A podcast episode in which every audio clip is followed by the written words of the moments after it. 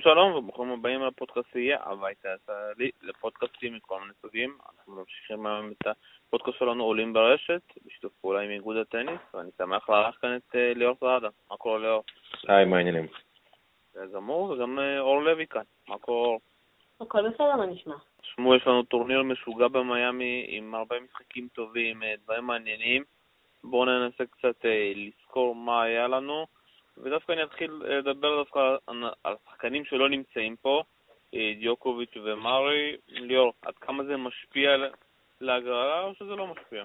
לא, זה משפיע לחלוטין. בסופו של דבר, כשיש לך טורניר שבו שני המדורגים הבכירים בעולם לא נמצאים בגלל פציעות, זה מן הסתם פותח את כל ההגרלה מלכתחילה. אפשר, אתה יודע, לדבר בצד על השנה נוראית לפחות בינתיים של מרי וג'וקוביץ', אבל אין ספק שברגע ששניהם לא נמצאים, הרבה מאוד שחקנים מרגישים שהדרך עבורם לפחות לשלבים גבוהים יותר נסללת, ולשמחתנו אנחנו מקבלים שוב פעם את הגמר האולטימטיבי, לפחות מבחינת אוהדי הטניס הקלאסיים.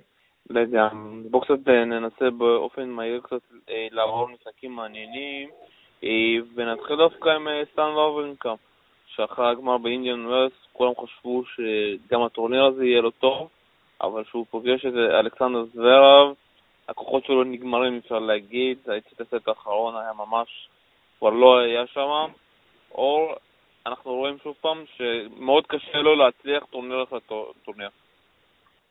כן, מבחינת סטן חוסר יציבות זה משהו שמאפיין אותו ואפיין אותו, וכנראה כבר לא ישתנה, למרות שהקפיצה באמת הגדולה שהוא עשה העובדה שהוא מפגין הנוכחות מאוד יפה בסלאמים, מבחינת הסלאמים ושוטף, זה לא שם בשבילו שבוע אחרי שבוע.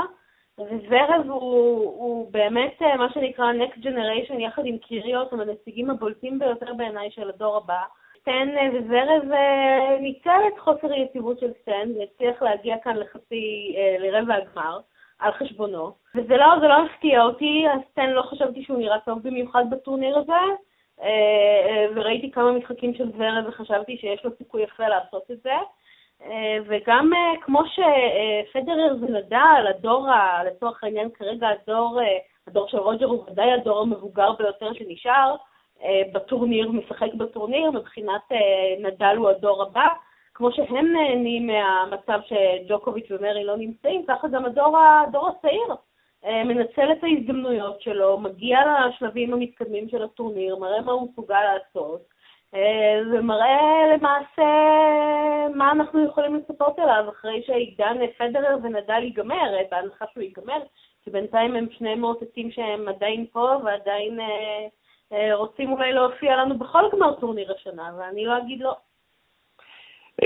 ליאור, בואו קצת נדבר על זברב. לדעתי יש לו את כל המכות הטובות, אם זה פורן, בקן, אבל הוולי שלו מאוד חלש, וראינו את זה גם מול קיריוס, איבד הרבה נקודות, והוא עדיין מתקשה לייצר איזשהו מומנטום. אתה יודע, המשחק שלו מול קיריוס היה מעולה עד שאיזשהו צ'לנג' שהוציא אותו מהריכוז, ומשם קיריוס שייט.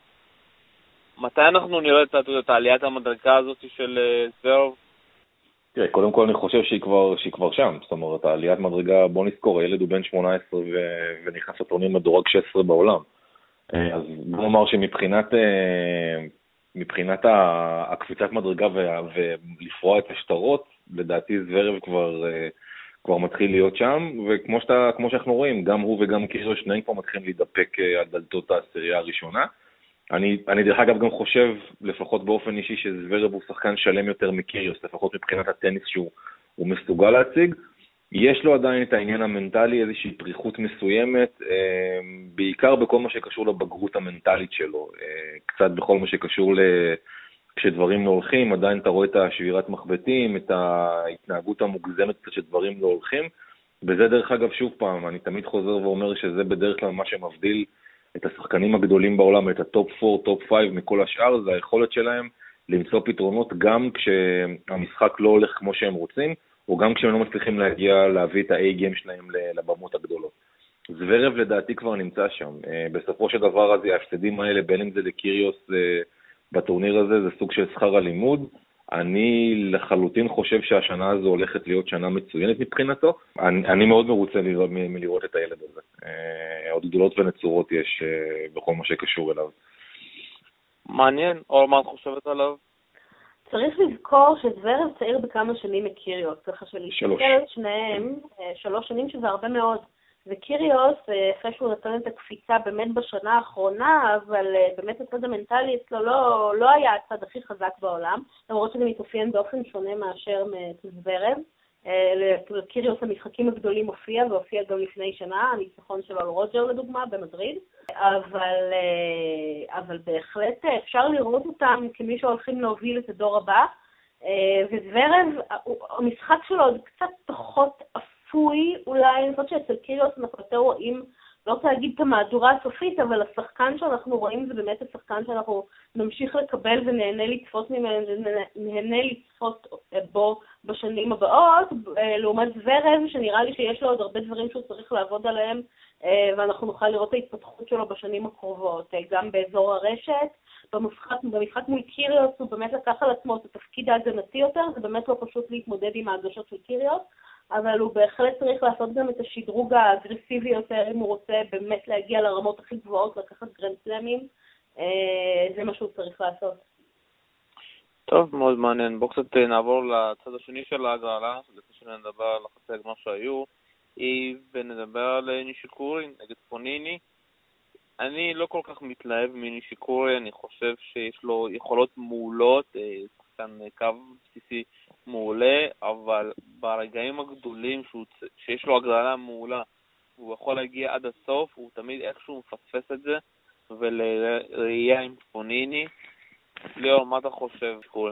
תראה, נשיקורי, תראה, קודם כל הוא כישרון אדיר, זאת אומרת, יש לו אחד מהדברים שבעיקר מאפיינים אותו, זה משחק קו אחורי משובח ויכולת לייצר זוויות, מעט מאוד שחקנים מסוגלים לייצר. הבעיה הגדולה של נשיקורי, אני חושב עוד פעם, זה גם דבר שמאוד מאוד בולט לכל מי שעוקב אחריו, זה קודם כל, תסתכלו על נתונים שלו. נשיקורי ביום טוב על הכאבים הוא 1.77 מטר, 1.78 מטר, וזה מקשה עליו בכל פעם מחדש. זה אומר שהרבה פעמים כדי להגיע לכדורים הוא צריך למתוח את הגוף ממש עד לקצה היכולת, וזה גורם לו, לפחות בתפיסה שלי, להיות הרבה יותר פציע משחקנים אחרים.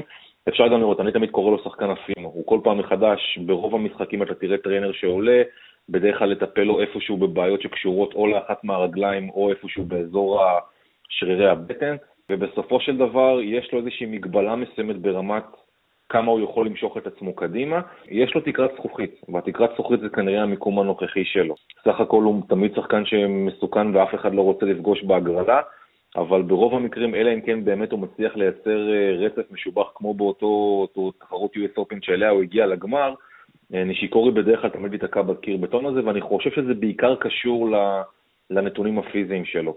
לחוסר היכולת שלו הרבה פעמים לייצר את אותם עוצמות, כשהוא נתקל בשחקנים שמשחקים עם ספין גבוה, אז אתה רואה הרבה פעמים שהוא צריך לקפוץ לכדור כדי להגיע אליו, הבחור קצר יחסית ולכן צריך להתאמץ יותר כדי להגיע לנקודות. בסך הכל אתה יודע, הוא עשה את מה שמצופה ממנו, זה פחות או יותר להגיע לשלבים של שמיני, רבע, לפעמים חצי, אבל כנראה שם זה ייגמר, אלא אם כן שוב פעם, הגרלות כאלה ואחרות בטורנירים עתידיים יגרמו לזה ש... הוא יקבל שחקנים טיפה קצת יותר מזל לצורך העניין. אבל סך הכל אתה יודע, לא הופתעתי לא מההדחה שלו על ידי פוניני, ולא מהעובדה שהוא גם הגיע לפחות עד לשלב הזה. טוב, מעניין. אור, בואו קצת נדבר על נדאל. הייתה לו הקראה לדעתי אחת הקלות. הוא קיבל בהתחלה את דודי סלע שלנו, שדודי אפילו קצת לא יקשה עליו בשום דבר. מול כל שלב היה שם איזשהו בגל, אבל כמו שאמרתי לך גם בפורום, זה לא משמעותי, איך שנדאל נכנס לזון שלו, הוא פשוט שיעד שם, ואחרי זה היה לו עצמאות וצוק, שמי, הגרלת החלומות אפשר להגיד. כן, אני קשה לקרוא את איך שנדאל משחק בטורניר הזה, כי באמת ההגרלות שלו, ההגרלה הזאת הורכבה משחקנים שהוא ביום טוב אמור לקרוא אותם בעיניים עצומות. קולשרייבר, אני לא יודעת איך הבייגל הזה קרה, האמת שאת החלק הזה במשחק לא ראיתי, אין לי מושג מה קרה שם, אבל זה לא שחקן, לא משנה כמה קולשרייבר משחק טוב, הוא לא אמור לתת בייגל לרפה. ואם הוא מגיע למצב שהוא נותן בייגל לרפה, זה אומר שרפה לא מצליח להשתלט על המשחק, לא מצליח לעקוד כדורים עמוקים, לא מצליח לפתוח את המשחק עם פורנד, זה מלמד על איך שהוא משחק. עכשיו ראיתי את המשחק מול פוניני, ועם כל הכבוד, זה שפוניני הגיע למעמד הזה זה יפה לפוניני, אבל רפה אמור לנצח את פוניני, למרות הניצחון עליו ב-US Open שפוניני ניצח אותו. רפה משחק יותר טוב מה שהוא שיחק בשנה שעברה, וציפיתי לראות אותו עולה לגמר, אבל מבחינת מה שהוא מראה לנו ומציג כאן, הוא עושה הרבה יותר מדי טעויות לא מחויבות.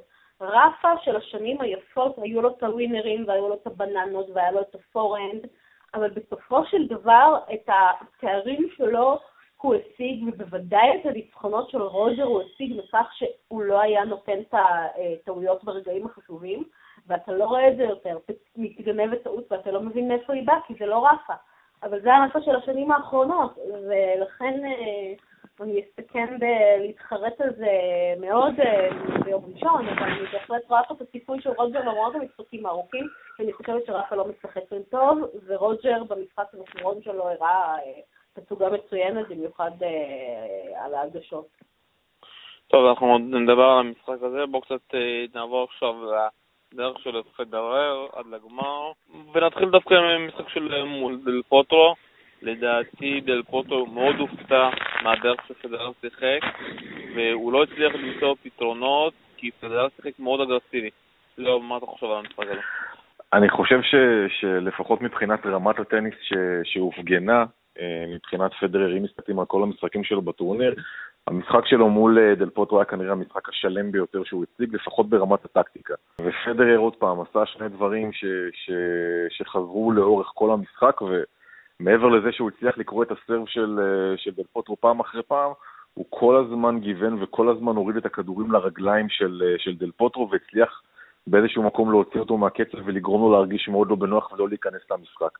מבחינת תוכנית המשחק שלו, הוא נתן משחק, עוד פעם, אני ציפיתי שלמען האמת שדל פוטרו יצליח, מה שנקרא, קצת למשוך את פדרר יותר, אבל בשורה התחתונה, בוא נאמר, זה בדיוק היה, דרך אגב, מי שזוכר גם זה היה המשחק שהיה אמור להיות שנה שעברה, דל פוטרו מול פדרר, אז בזמנו פדרר פרש בגלל קלקול קיבה והמשחק עצמו בוטל ודל פוטרו עלה ישירות לסיבוב הבא.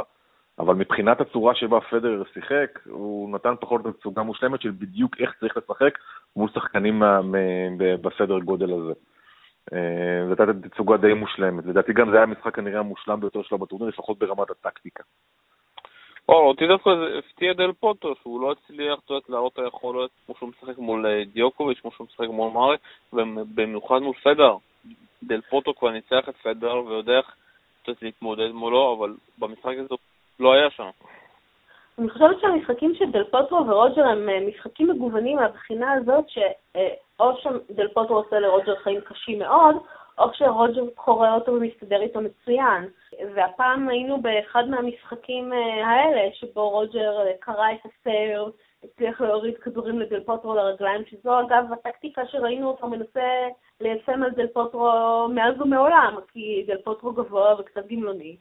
אבל לפעמים זה הולך לו יותר ולפעמים זה הולך לו פחות, הפעם זה הלך לו מצוין, ודל פוטרו לא היה במיטבו, הוא לא הצליח להפגיז עם הפורנד, כמו שראינו אותו עושה לרוג'ר במשחקים שבהם הוא גבר עליו, לא הצליח להשתלט עם הפורנד על המשחק, רוג'ר מגן בטורניר הזה בצורה מצוינת בעיניי, התנועה שלו עוזב על המגרש יפה, ואני חושבת שמשחק למשחק רואים את זה עוד יותר, והתנועה שלו משתחררת, וכן, אני ציפיתי ליותר מהמשחק מול דל פוטרו, אבל רוג'ר, מה שרוג'ר רוצה השנה, הוא לוקח משחקים והגרלות שנראות קשות מאוד על הנייר, ומצליח להפוך אותם למשחקים של רוג'ר הישן והטוב, שבו הטקטיקות שלו עובדות מצוין, הוא קורא את ההגשות, הוא מגן טוב, ואז המשחק הופך להיות חד צדדי לטובתו. אני חושב דרך אגב שלפחות בכל מה שקשור למשחק מול דל פוטרו, וזה מאוד מאוד בלט, אחד מהדברים שפדרר רוצה יותר השנה מאשר בשנים קודמות זה רמת האגרסיביות. והאגרסיביות שלו בדרך כלל מתבטא קודם כל בעובדה שכשפדרר, קודם כל פדרר עולה פחות יחסית לרשת מאשר בשנים האחרונות, בשנתיים האחרונות הוא תמיד תהיה לנסות ולקצר נקודה וישר לעלות לסרב וולי, פדרר עושה את זה השנה פחות, הוא עדיין עולה לסרב וולי מדי פעם, אבל זה לא הצורה שבה המשחק, זה לא מה שהמשחק שלו מסתמך עליו. מה שכן פדרר עושה, זה יושב על קו הבסיס, ממש על קו הבסיס. וזה אומר שבדרך כלל את הסרב הראשון הוא מקבל כשהוא נמצא ממש על קו הבסיס, ואת הכדורים, את הסרב השני, הוא בדרך כלל כבר לוקח שני צעדים קדימה, רואים את זה כמעט בכל הסטטיסטיקה, ולוקח את הכדור נורא נורא מוקדם. מה שזה גורם, זה גורם לזה שבעצם היריב מקבל את הכדור כשהוא עדיין לא מוכן. הוא מרקע את הכדור, לוקח את הכדור נורא נורא מוקדם, לא נותן ליריב לנשום, לא נותן ליריב זמן להתכונן לחבטה שמגיעה אליו, וברוב המקרים זה נושא את הפירות. כשאתה לוקח את זה ומשלב את זה גם עם כדורים לא מעט סלייסים נמוכים שמגיעים לרגליים של דל פוטרו, מה לעשות כשאתה כמעט 2 מטר ומקבל כדורים כאלה באופן קבוע ולא מאפשרים לך בכלל להיכנס למשחק, זה גורם כנראה, אתה יודע, לסוג של ערעור בהתחלה, וזה מה שפדרר עשה, הוא פשוט ביצע את התוכנית משחק שלו בצורה מושלמת, וזה עבד. שאר המשחקים כבר היו הרבה יותר מורכבים מבחינתו. ואנחנו נגיע כבר עליהם.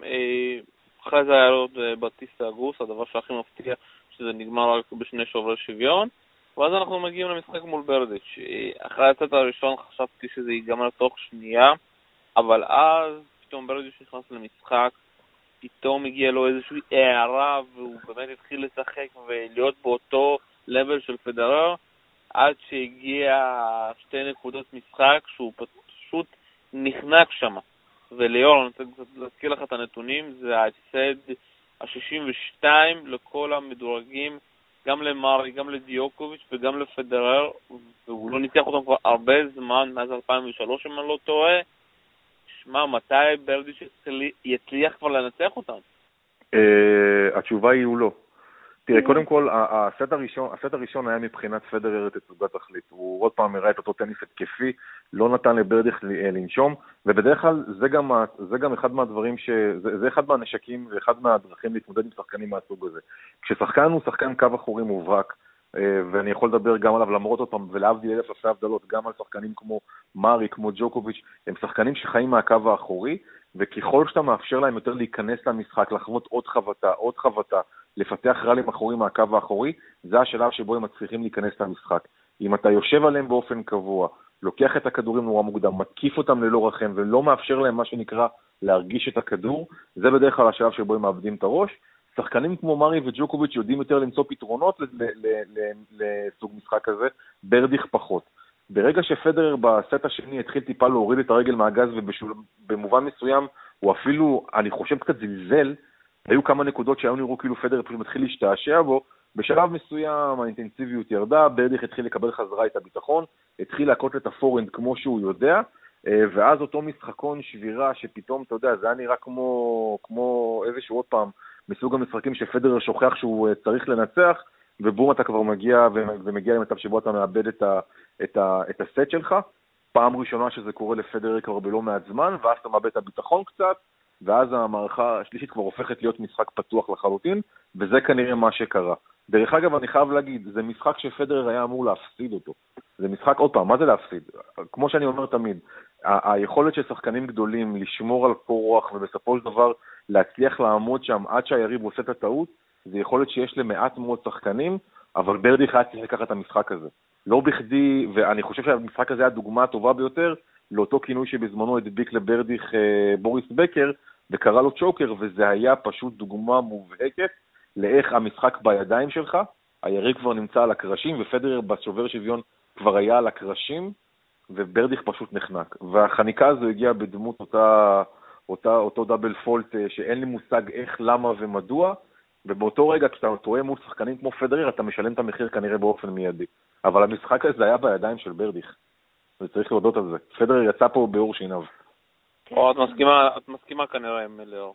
כן, גם רוג'ר אמר אחרי המשחק שאולי הוא היה צריך להפסיד את המשחק הזה ולנצח את המשחק הקודם ביניהם שבו הוא הפסיד מעמדה של מאץ' פוינט, אבל הוא אומר, אבל זה טניס ולפעמים זה עובד ככה. אין ספק שברדיץ' פה היה ברדיץ' במיטבו, יש מי שאומר מוות ניסים ותומאס ברדיץ' והוא צודק, אפשר לסמוך עליו שימצמץ ברגעי האמת וזה מה שהוא עשה עכשיו, כי גם אני חשבתי שהנה, סוף כל סוף, וזה הולך להיראות כמו עוד משחק שרוג'ר מתחיל חזק מאוד, נראה כאילו הוא שולט, מאבד קצת את המומנטום בסט השני, ופתאום בסט השלישי מגיעה שבירה משום מקום, והנה אנחנו בצרות. אבל הוא איכשהו יצא מזה, ולפעמים כשרוג'ר יוצא מזה, ממצבים שנראים עבודים, הוא מצליח לקחת את המומנטום הזה ולרכב עליו במעלה.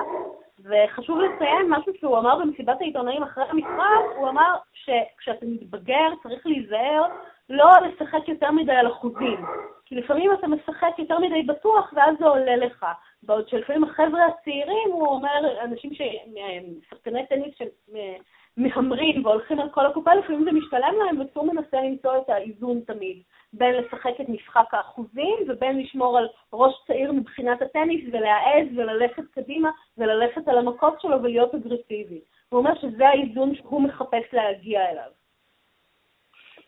טוב, אני שוב אומר לי חבל מאוד על המשחק הזה על ברדיץ', כי אני חושב שזה משחק שאחר לשמט לו אולי את הקריירה, אולי את העונה הזאת, ולהראות לו שהוא כן מסוגל לנצח את השחקנים הגדולים, וכן יש לו מה עוד לתרום בסבב העולמי.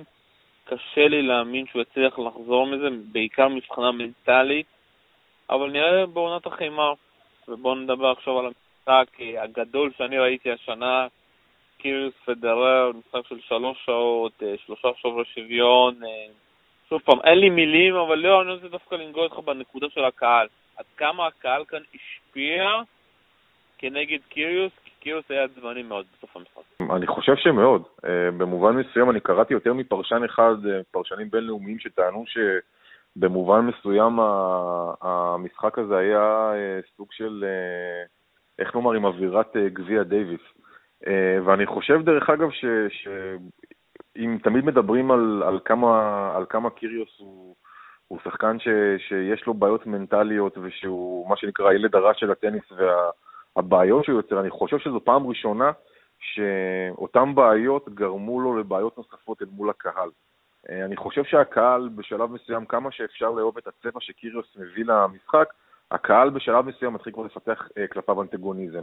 זה קשור גם לעובדה כמובן שהוא צריך מול פדרר, ופדרר בדרך כלל הוא פייבוריט מובהק מבחינת עדת הקהל אל מול כל שחקן שהוא ישחק, אבל אתה יכולת לראות איך שכמעט כל דבר שקיריוס עשה, בין אם מוצדק ובין אם לא, זה ליווה קריאות בוז מטורפות מצד הקהל. הפעם הראשונה שזה ממש בלט, זה היה בשבירת המחבט בסט הראשון, אבל אז קרה משהו מאוד מעניין בסט השני, שאמרתי, אופה, יש פה את סיפור. אם אתם זוכרים בתחילת הסט השני, אם אני זוכר נכון, המשחקון הראשון היה משחקון שהגיש קיריוס, ואז המשחקון השני היה משחקון שבו פדרר הגיש. הייתה נקודה אחת, ואז קיריוס נזכר שהוא שרח להפך את המחבט, כי כנראה בכדורים חדשים, אני לא זוכר בדיוק אם זה היה בגלל כדורים חדשים או בגלל מה הייתה הסיבה.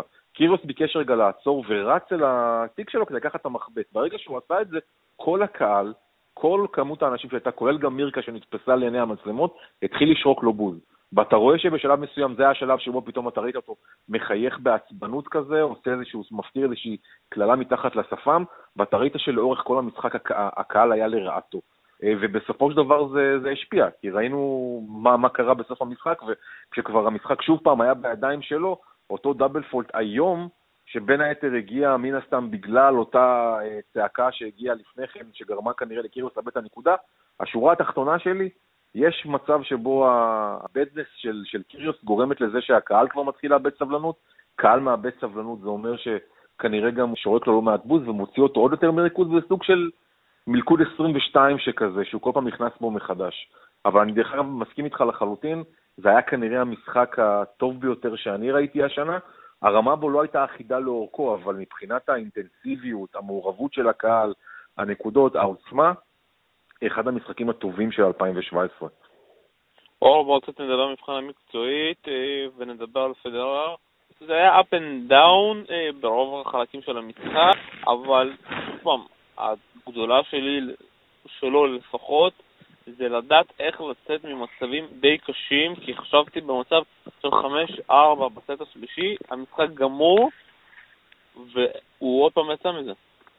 כן, אני חושבת שפה, אני מבנת להוביל את כל הקרדיט על באמת החוזק המנטלי שלו לכל אורך, למעשה בשלושת שוברי השוויון. זה היה 3 שוברי שוויון מצוינים מבחינת כלל, למרות שהוא איבד את השני. אבל בסט השלישי אין ספק שהקהל פה עזר לו. עכשיו, אני חולקת על ליאור שהוא חושב שזה בגלל קיריוס. אני חושב שזה גם העניין שזה הקהל במייאמי. אם זוכרים פה כולם לפני, ב-2009 במייאמי, כשרוג'ר שבר את המחבט מול ג'וקוביץ', וזה רוג'ר, שלא שובר מחבטים אף פעם ולא מתעצבן אף פעם, ויש מאחוריו שנים ארוכות של התנהגות למופת, והוא ריסק שם את המחבט מול ג'וקוביץ' אחרי שגיאה אני לא יודעת כמה של הפורס באמצע הרשת, והוא שובר את המחבט והקהל מתחיל לשרוק לו בוז, והשדרנים בהם, זה רוג'ר פדרר, he's not a booable guy, אבל עדיין הקהל במיאמי שרק שם בוז. אני חושבת שזה גם טיפ-טיפ האופי של הקהל שם במשחק לילה וקצת אלכוהול שגורמים לקהל להגיב ככה חריפות, וגם יותר העובדה שמדובר במשחק מול פדרר, ואנשים אולי רצו פה גם לראות פדל בסוף השבוע, ובאמת זה גם גרם להם לעודד את רוג'ר בעוצמה. כן, למרות אבל את יודעת, הקהל התחיל לשרוק לו בוז, אז זה שהוא פשוט שכח והלך להחליף מחבט, זה לא מסוג הפעולות שגורמות, שאמורות לגרום לקהל לשרוק בחבוס. אתה ראית שכאילו הקהל מחפש כמעט כל הזדמנות לשרוק לו בוז, בין אם היא מוצדקת ובין אם לא, ואת ראית שבשלב מסוים זה גם השפיע עליו. היה וגם שלב שבו הוא התעכב טיפה, כי הוא היה צריך להחליף את המגני זהה בידיים, הוא פשוט ביקש סליחה 200 פעם, כי הוא פשוט לא רצה כבר שהקהל אותם התחיל לשרוק לו בוז, כי ברגע ששורק לו בוז, הוא מתחיל להתעצבן, הוא מתחיל להיכנס, אתה יודעת, למין כזה סוג של להתעסק עם עצמו יותר מדי, להתעסק מדי פעם עם השופט. משהו פה זה כבר היה הרבה מעבר, בואי נגיד, לבוז השגרתי שאתה יכול לראות בגלל פעולה הגיונית שבגללה הקהל התרגז. אתה ראית שפשוט הקהל מחפש את הפעולות האלה כדי כל פעם מחדש להראות לקיריוס כמה כביכול הם לא מעריכים את ההתנהגות שלו באופן כללי על המגרש. דרך אגב, תזכרו גם בסוף המשחק עצמו. ברגע שהמשחק עצמו נגמר, הוא ניגש ללחוץ את היד לפדרר. מה הוא עשה שנייה לפני כן? פשוט ריסק את המחבט ממש מול פדרר על הרשת, וכשהם התחבקו במרכאות בסיום המשחק, יכולתם גם לראות על הפרצוף של פדרר את חוסר סביעות הרצון שלו מההתנהגות הזו. כאילו, בסדר, חביבי, המשחק נגמר, זה מעצבן, הפסדת, אבל רבק, כאילו, מה אתה עכשיו שובר לי מחבט מול הפנים, כאילו, כשאנחנו שוברים ידיים, וצריך לקחת בזה too much. ושוב פעם, אני חושב שזה בדיוק הסיבה שעוד פעם, קיריוס מתחיל, מה שנקרא, לשלם את המחיר על ההתנהגות הזו, והתשלום הזה מגיע בין היתר בזכות א', זה שיש לו תגית קבועה, והשופט כבר ממש מחפש אותו לכל דבר קטן שיעשה, והקהל גם. עוד דבר נוסף ששמתי לב, שקיריוס כמעט מגיש את כל הסטרים שלו ממש מאוחר, אחרי 25 שניות ומעלה. הייתה גם איזושהי סטטיסטיקה כזאתי, והשופט אפילו נתן לו איזושהי עזרה, וזה די מפתיע, לא? כן, אני חושבת, זה מאוד שונה ממה שהוא נהג לעשות, הוא היה אחד מהשחקנים הדריבים ביותר בטבע, וגם זה אחד הדברים שדווקא חיבבתי אצלו, שהוא לא מאלה, שהוא יותר דומה לרוג'ר מהבחינה הזאת, שהוא מגיש מהר מאוד, ולא סוחב את הזמן, והנה הוא פה עושה משהו אחר, אז זה מתבטא לו, זה משתלם מבחינתו, הסרב שלו נראה מצוין, אין ספק.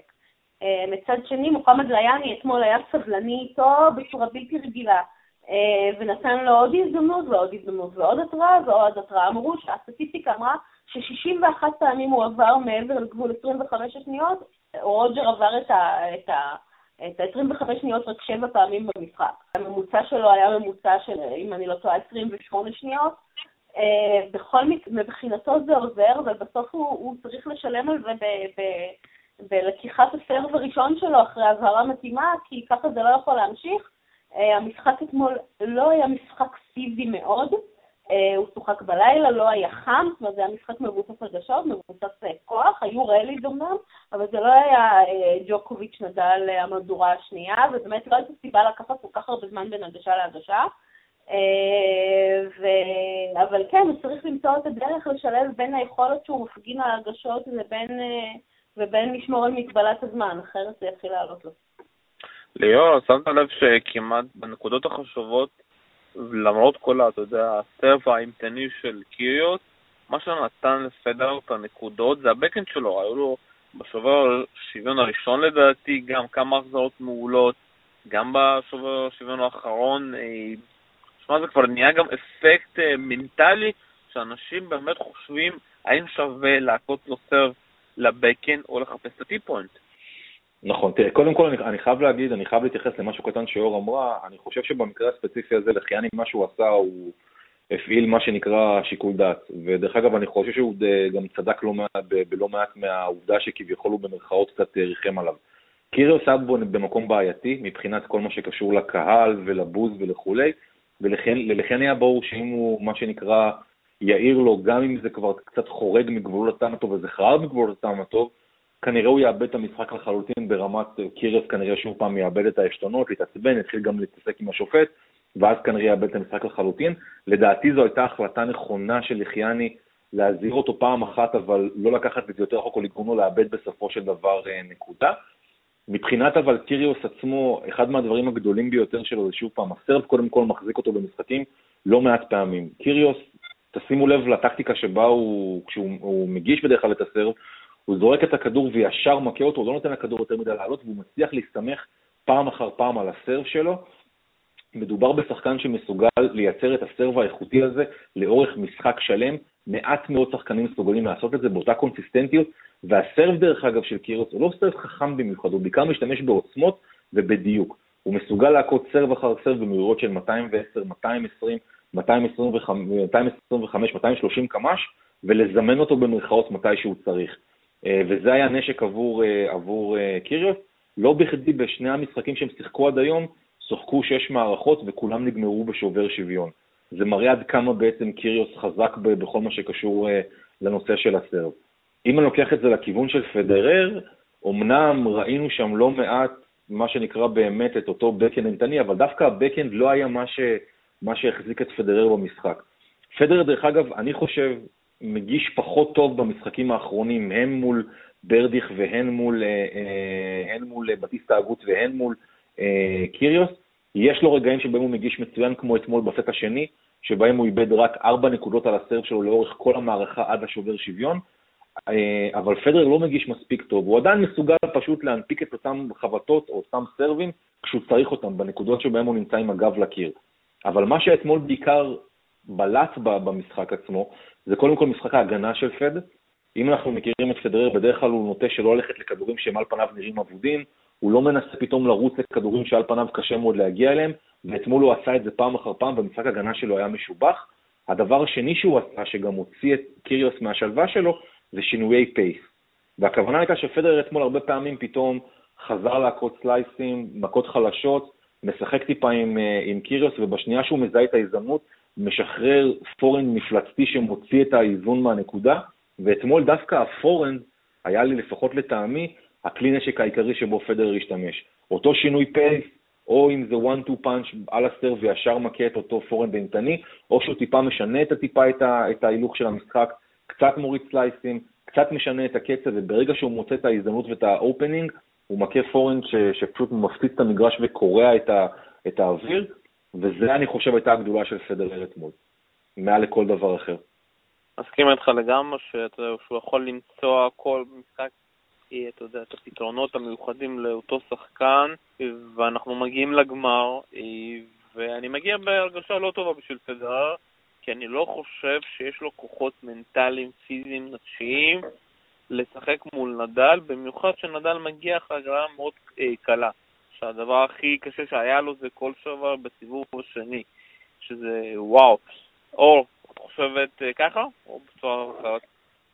אני לא, כפי שאתה מכיר אותי, אני ג'ינקסים לא אוהבת לעשות, אבל אני חושבת שרוג'ר נראה מספיק טוב כדי פה לנצח את נדאל למרות העייפות המצטברת, ואני בטוחה שיש עייפות מצטברת, הוא שיחק שני משחקים לא פשוטים בכלל, אבל יש לו 48 שעות לנוח, ונדאל כפי שאמרתי בהתחלה לא נראה פה משהו, כשאני מסתכלת על איך שניהם משחקים, ואיך ששניהם שיחקו עד היום, ומה שרוג'ר התגבר עליו, זה בתצוגת טניס, הוא היה צריך להנפיק מעצמו ברגעי לחץ וברגעים שהגב שלו היה על הקיר כדי להתקדם פה הלאה בטורניר.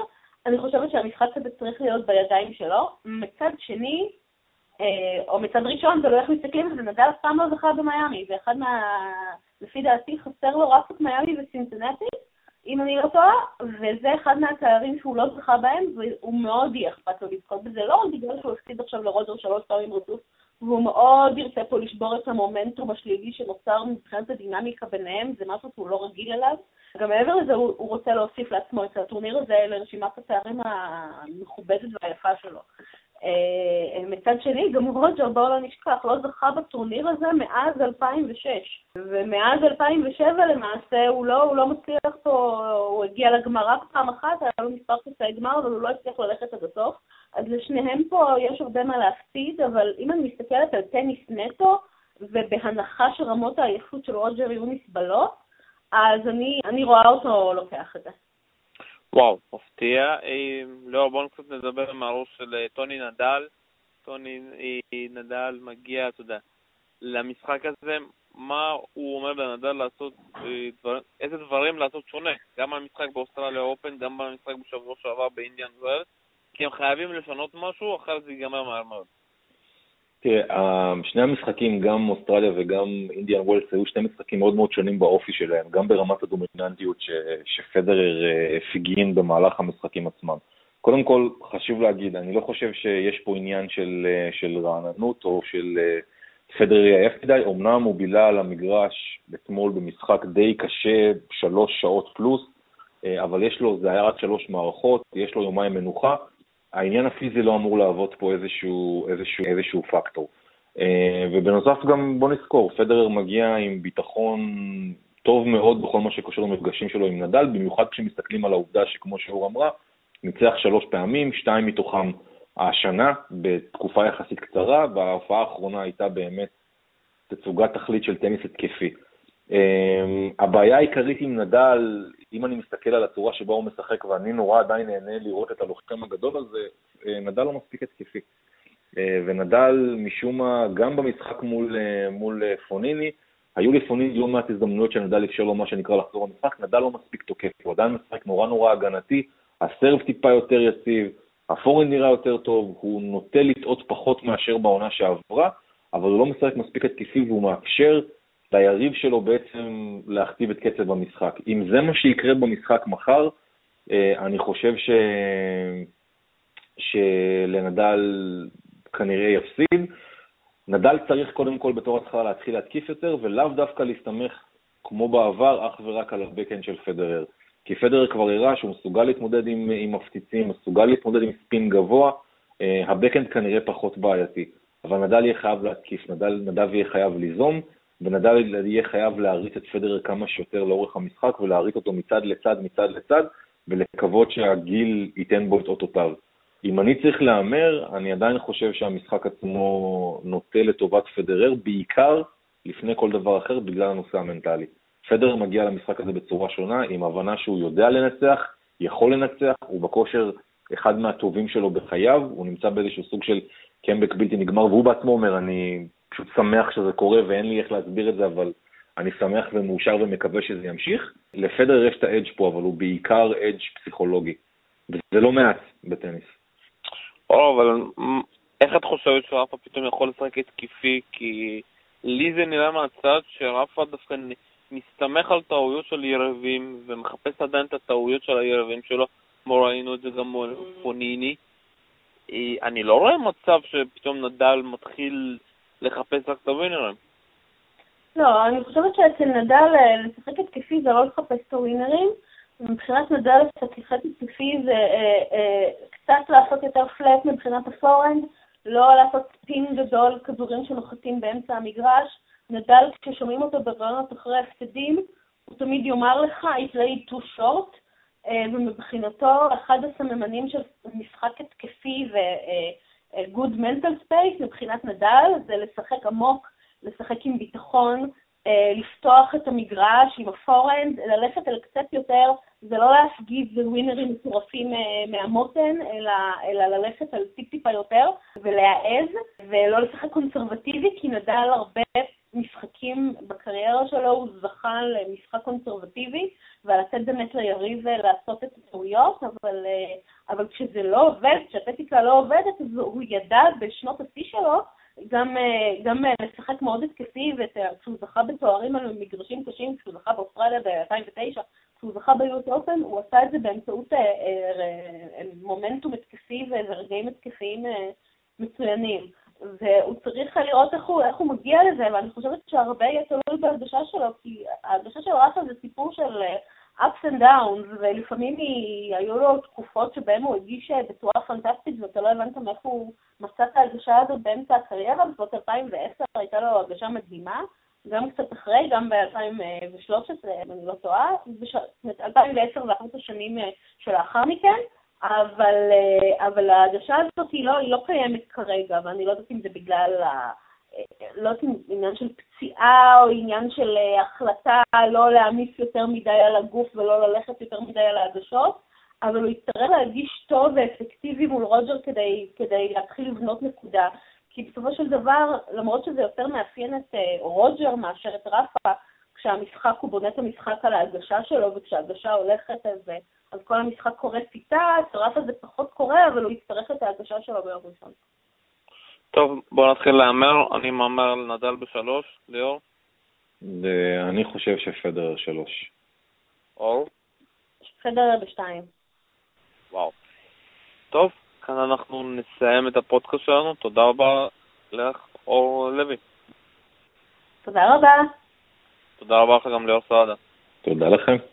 כאן היה שלום סיונוב, תודה רבה. שמעתם לפודקאסט עולים לרשת. ביי ביי.